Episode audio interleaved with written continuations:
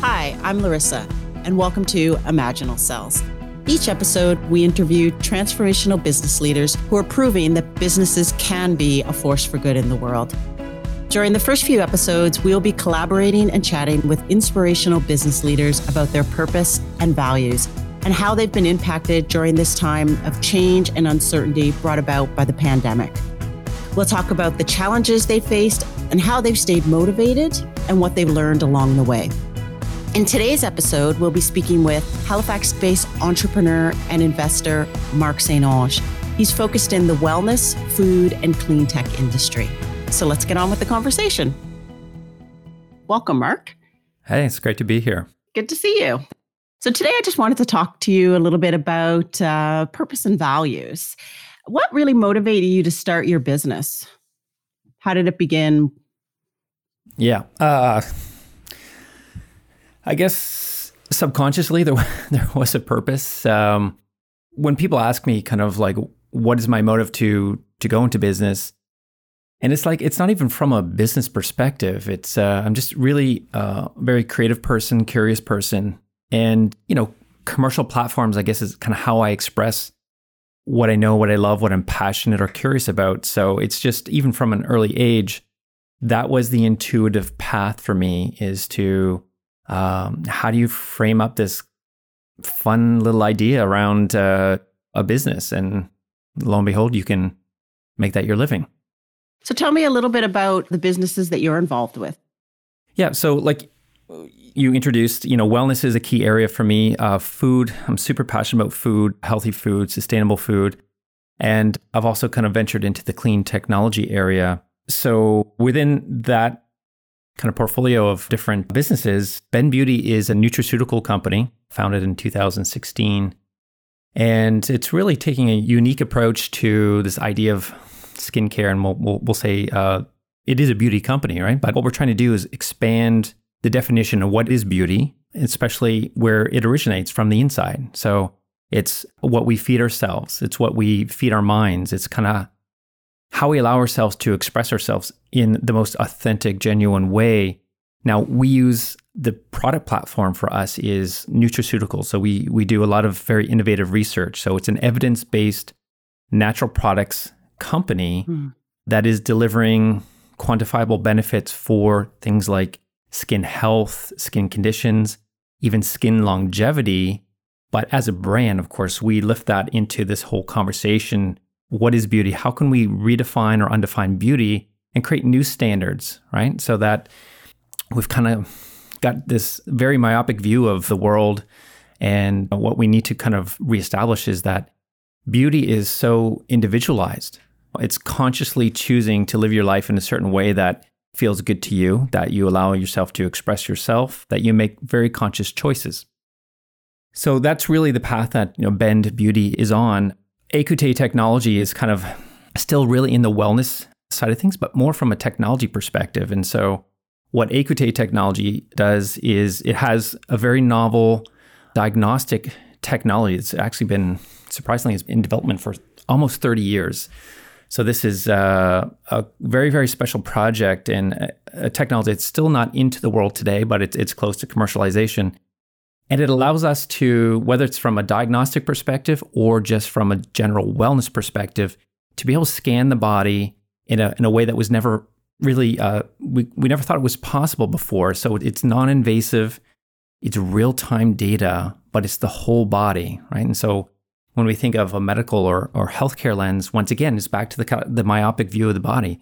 You have your cardiovascular system, you have your nervous system, you have your digestive system, and we have specialists that are really good at looking at those things. But what we really need to do, once again, is like we elevate into away from myopic and, and into this more holistic view of the body. Mm-hmm. So now we can actually measure the whole body and we can look at just how it functions, you know, regardless of degenerative or, or pathological states, we have a platform that allows us to see how much the body is reacting to its environment, right? So we wake up in the morning, all we do are make choices. Some of that, those choices support our well-being and the function of our body, and, and some of them create like a stress, you know, and stress could come from things we're eating, have a toxic environment. We could have a Uh, that toxic environment could be chemical, could be even emotional. You know, we're always surrounded by people. Some we like, some we don't like, some we get along with, some we don't. and so it's really a, a way to really deepen our awareness of how our body is constantly reacting to its environment. So that's more the, the piece that I like. Yes, it's it's going to extend into this uh, powerful diagnostic platform that you know people who really need to look at the body and look at more kind of states of unwell, but uh, you know in the more proactive wellness sense, this how, helps us to understand how those choices are impacting how we feel, how our body is functioning, and then you know last but not least, uh, Smallfood also technology that's been in development for quite some time since 2009 is in the well what its intent to do is create the world's most sustainable protein. And we do that using a very novel way of producing protein which is using microbes. And these microbes are marine derived microbes uh, so we call this uh, fermentation biomass technology and so we found a very very unique form of microalgae that produces uh, that can produce this amazing protein that's perfect for humans, and we can produce it in a scalable industrial way, far more efficient than anything else on the planet. So, this is kind of once again connecting food, but also clean technology. This is if we can't solve for the protein crisis, we can't solve for climate change. So, there you have it.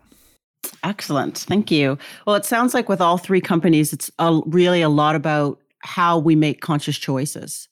Absolutely. Yeah. There is um when I was younger as an entrepreneur, it was it was maybe a little bit more subconscious, but still driven from that level of purpose. Sometimes I it took a couple of years after the business was started to figure out well what was that purpose? What was that that little kind of seed that was planted? But today in the businesses we're talking about, these were very, very conscious choices. Very cool. Love that. When I think of a business's purpose, I think of it as their North Star. And you were saying, you know, sometimes it can take a while before you figure out exactly what that purpose is. So, can you tell me a little bit about the business purpose with each of the businesses, or maybe even just with Smallfood? Yeah, let's just focus on Smallfood. Cool. And, you know, we have a very, very clear purpose is to nourish uh, a sustainable planet, right? And so, this idea that we're in the business of providing really healthy, nourishing food that is going to sustain the health of people, but we also need to do that in a way that's going to sustain the health of the planet. So that's why we talk about uh, nourishing a sustainable planet. Excellent. And so, what are some of the things that you do as a company in order to make that a reality? Well, certainly there is the, it does get expressed through the, the product, the technology platform, right? So we have people need good high quality protein to be healthy. And so certainly there's a number of different protein choices out there. This would rank very high in terms of quality of protein. Mm-hmm. Also, a lot of food manufacturers will be able to incorporate this into a broad array of products that we love uh, and can incorporate into our lives. But uh, then there's obviously the sustainability piece. You know, we we can do this at with such an infinitesimal kind of footprint from a greenhouse gas perspective uh, land requirements, fresh water requirements, as well as emissions like uh, acidifying and eutrophying emissions. So that is kind of obviously a clear expression of that purpose. Mm-hmm. But you know, we know it, you know, to really be purpose led as a business, you can't just focus on your technology. That this is where we kind of go in and say, well, it's built from within. And so, how do you build that culture, those teams?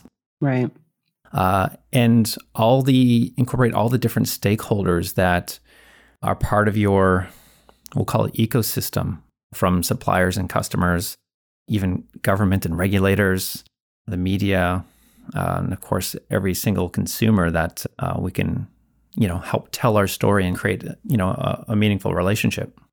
So you were saying really building building from within. So that includes your teams the culture that whole ecosystem how do you empower others that you work with and have their best interests at heart when you have this amazing product that you're bringing to the world? How do you keep them motivated to drive the project forward? I think motivation, from my perspective, always starts with, once again, creating that purpose.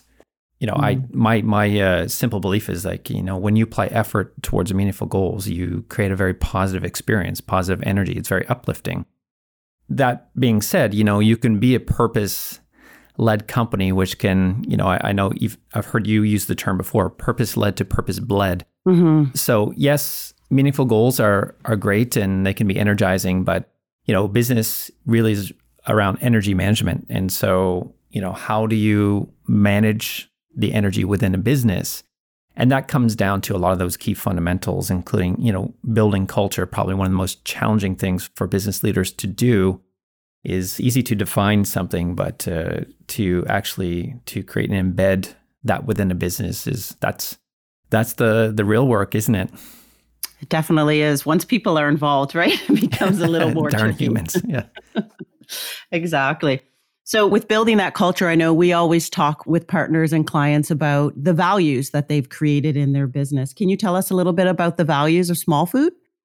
Absolutely we like to kind of uh, keep things in threes. You know, I think it's allows us enough breadth to really define, but uh, to you know hold it easily hold it as a context. If you if you create you know eight or nine values, you might actually believe in them all. But what we want to do is people need to be able to hold those values as a context for decision making. Mm-hmm. And so we've chosen three: energy, love, and magic. And then we, we further define those values into definitions and behaviors. And ultimately, it's, it's the behaviors that drive all the work in the business. So if we do a good job, culture is going to really be a powerful force within the, the business for us to kind of move forward, you know, and achieve our vision, you know, and not just achieve what we set out to create, but, you know, really define how that journey is going to feel for everyone. So when you look at those three values or when you have team meetings and you're discussing, you know, energy, love and magic, how do these guide and influence the everyday within Smallfood? Well, I do think it comes back to well, it's just the whole idea of like how do you embed these uh, things in the, in the work, and right, you know, I'll be quite honestly, you know, we're still trying to find ways to do that more effectively. I think the more you can help people to understand and maybe coach them around contextual thinking, uh, the more that they can learn to make those decisions on their own. So I think the path you want to avoid with culture is making it too uh, instructional or prescriptive. It's not about creating a manual. It's once again, it's about making conscious choices. So, right. you know, if we say, well, how do we define love uh, within Smallfood? And certainly we'll define it different from a lot of other organizations who may also want to, you know, create that as a core value. And so once people understand what love means for Smallfood, then they can hold that as a context for decision making. Now, certainly you can actually support that process by trying to embed it in some level of the process and systems you incorporate to once again run your business to manage that energy within the business. But it's it's certainly something that you want to create. Um, you want to empower people uh, to make their own decisions, and uh, you know, and that starts with just being able to clearly define and articulate, and be able to have honest conversations about when those behaviors are not even showing up. Right. So that's uh, not saying we're we're really redefining the book on culture, but it's always a work in progress. Mm-hmm. And we know the benefit. Uh, you know, the way I kind of look at it is like you can assemble a lot of great people into your business. That doesn't make your business great, right? So people can become your greatest liability. You, you want your people, and I'd say it's more your culture is your greatest asset. Your your people are more like your greatest liability. Um, so you know, if if if you operate in the absence of any concept uh, of culture, then yeah, it's uh, it can it definitely redefine um, you know the the path the business is is going to take. And so once again, it's just you know we know what we're creating, we know how we want that journey to feel, and we know that culture is uh, fundamental to bringing that to life. Definitely. No, I, I agree with you. I know we always say that if you don't define your culture, it will be created by default within any organization. So, you know, being conscious about what you create is, is so important there. I just wanted to just ask you a couple questions about 2020. I know 2020 has been an interesting year, to say the least, for most of us, for all of us, for the whole world uh, with COVID.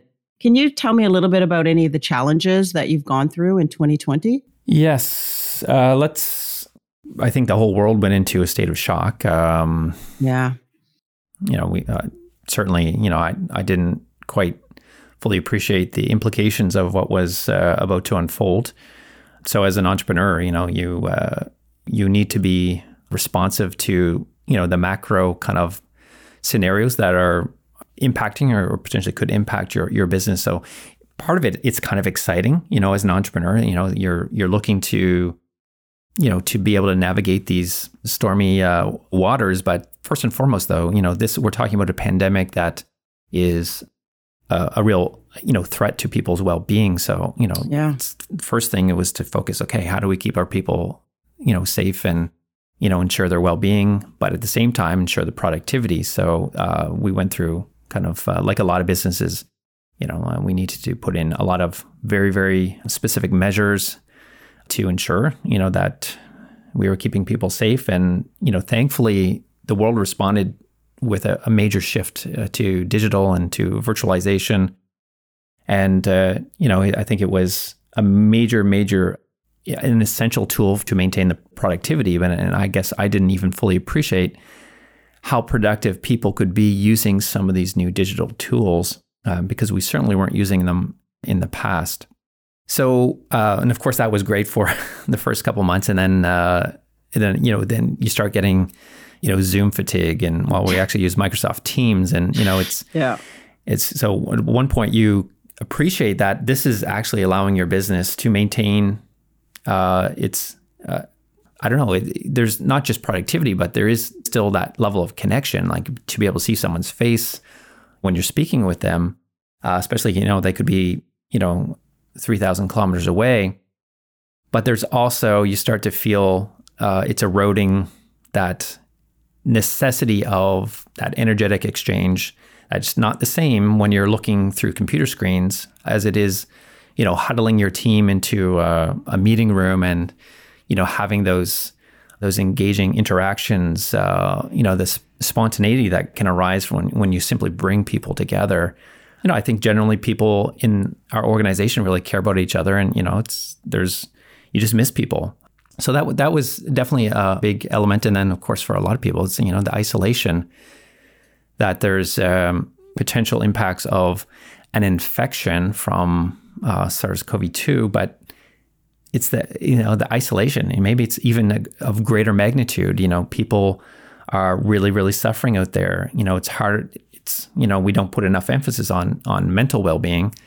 And uh, the stats are clearly showing that uh, people are really really struggling with this. And um, you know hopefully the the news around some of the vaccines that there's there's certainly light at the end of the tunnel that know the vaccines are have not been rolled out yet huge. it can give someone the necessary kind of uplift to say, okay, look, you know, we can do this. We'll get through this. There's a, a bright light on the horizon. You know, for me specifically, with Smallfood being such a, a large project in scope to build out a whole new factory, you know, uh, complete all the technology development, the company has been raising capital. And it's been interesting, you know, in 2020 to look at how this has impacted investment capital you know, once again, you know, the world went into a state of shock. So a lot of the the capital that was available in 2019 just froze, and uh, you know, fund managers were and investors were really saying, look, you know, there's too many unknowns here. We need to be very careful. Uh, you know, let's you know, let's redirect a lot of our focus into our existing portfolio of companies because they may need those cash resources that we have. You know, maybe you haven't uh, deployed uh, fully your fund, but you know you're, you're certainly going to keep a much larger buffer based on what was going on in the world. Everyone, though, that was introduced to the Smallfood story just was got really, really excited, you know. But there was, to be honest, there was a lot of great, but can we push this out, this conversation out another six months? Um, so I, I, found things really started to shift uh, as far as those conversations and in the world being open again to uh, to have meaningful conversations around you know investment, strategic investment in companies like clean technology companies and sustainable food companies, which we, you know, we fall under both those umbrellas. Right. So that that changed maybe right. six six weeks ago. So sometime in um, kind of uh, we'll say end of September, early October. So that's that's been a very you know positive thing. So it's it's interesting to see the world go through really definable phases, and I, I think clearly we're we're in a, a different phase than we were you know back in you know July August. Definitely. Do you think that that shift um, had to do with just the fact of the, uh, you know, those the vaccines being developed and just maybe that sense of hope or positivity for for people? I don't think so. No, I I think that is uh, certainly that's having an impact, but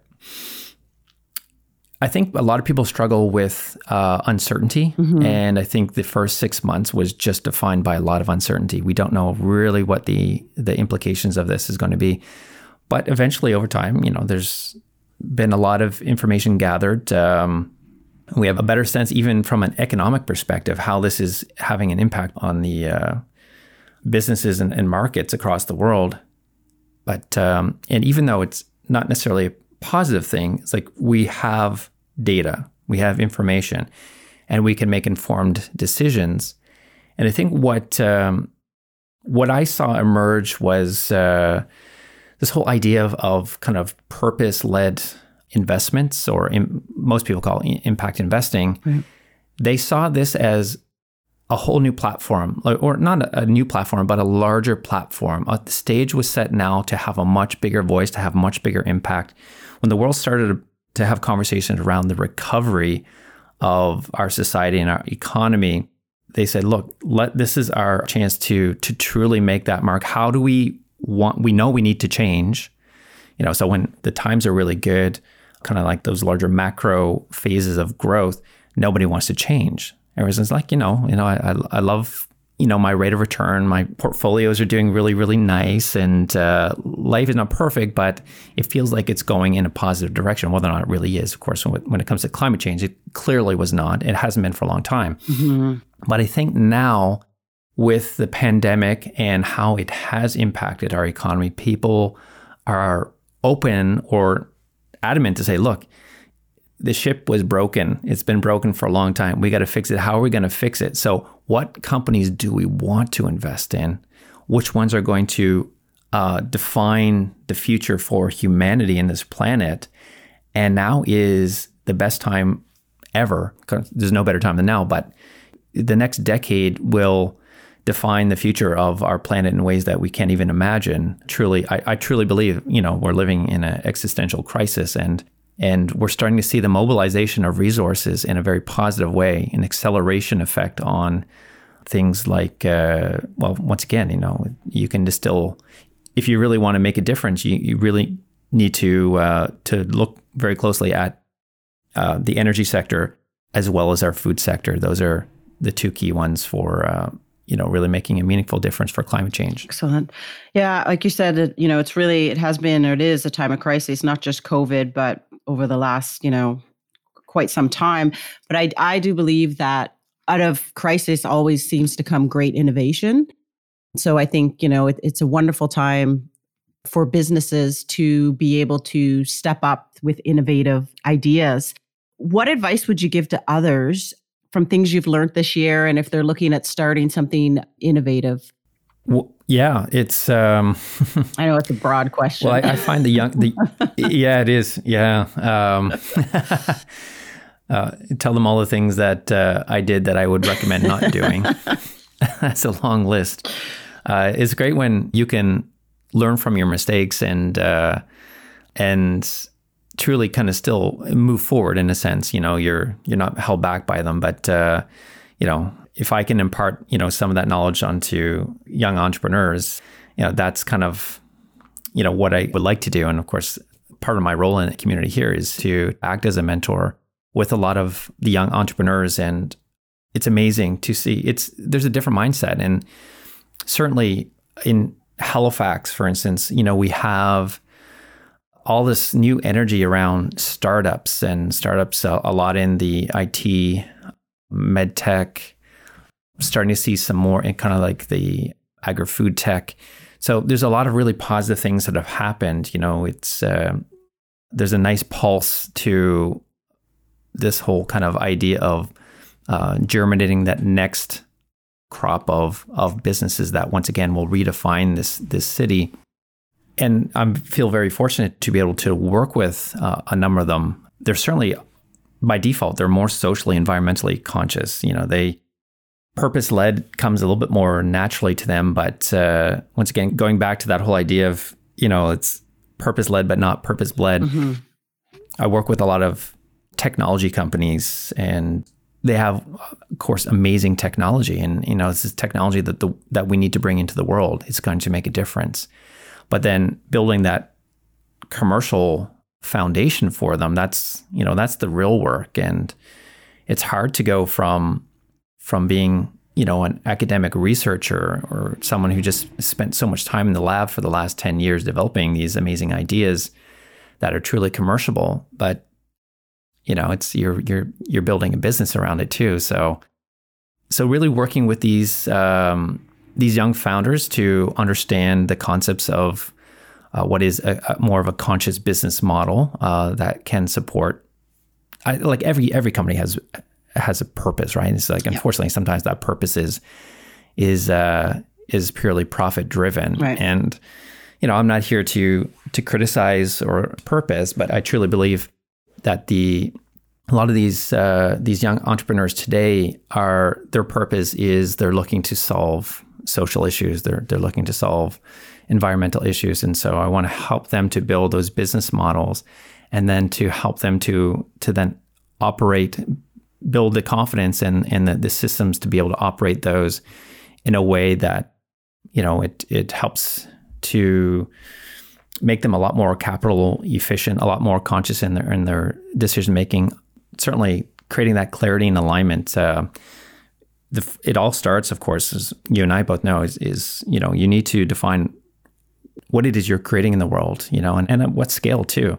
But it's what I find is is missing a lot of times is is there's not a lot of effort put in defining how you want that journey to feel, and therefore a lot of times it doesn't go down the path that you ultimately would want, and mm, it's yeah. it's kind of it's a bit tragic, and of course it's it's so uh, it's a common story for a lot of entrepreneurs. Uh, they reach those moments of of crisis and you know uh, and doubt and frustration, and you know question whether or not they even want to do this anymore. And it's it's unfortunate in a business that you you know maybe absolutely loved you know for a number of years, you know, you almost start to resent that. And of course, I had that that moment, you know, in my entrepreneurial past. So once again, empowering them with the capabilities, the knowledge to be able to map out that journey and give them the tools to really run successful businesses. Wonderful. Thank you. Mark, just one last question. Um, you talked about the journey. Just tell me a little bit about how you want your journey to feel. Wow, that's a that's a good one to end on. It's a that's a, a difficult because I, I I think I, gosh, I I've been asking myself a lot that same question like almost every morning, and uh, it's been it's been a, a very challenging year. Uh, and we you know if you talk about you know energy per se. Uh, it's important to manage your energy, and I found that I was I was very challenged uh, to do that at, at certain points, uh, you know, this year. Um, so certainly, what I've I've come to appreciate is that where I can create the magic is there's a certain pace uh, that I need to achieve, and when I drift outside of that normal kind of that pace, I can definitely feel the changes, uh, the changes in terms of um, my ability to uh, be creative, be innovative. Um, sometimes I, you know, I get too caught into the weeds, and you know, you lose track of kind of like the that broader vision that that those you you you move too too many layers uh, down in context, and uh, and uh, that I found has been quite a challenge for me. So the, the, the key learning for me though has been, you know, you need you need to lean on your team. You know, there's there's always going to be moments uh, or, or phases where the business is going to go through uh, a bit of struggle. And uh, you know, my my lesson as as an entrepreneur, and which I'm apparently I'm still learning, is um, yeah, don't be the martyr. Don't uh, don't feel like you have to carry the weight of the world on your shoulders. That uh, there's a reason you have a team, and that team is there to support you. So um, make sure that um, you're really uh, leaning on your team um, because I think they truly want to be there for you.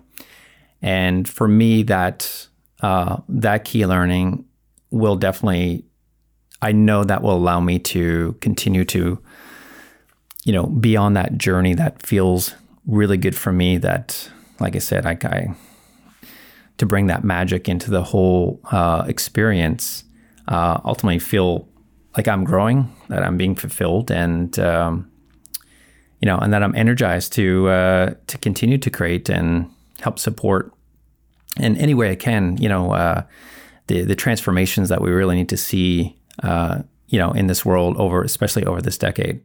Wonderful. Thank you so much, Mark, for uh, sharing your magic with us today. I'd like to give a big thanks to Halifax based entrepreneur Mark St. Onge. Thank you for listening. If you'd like to learn more, please follow us on Facebook at Imaginal Ventures or visit our website at imaginalventures.com.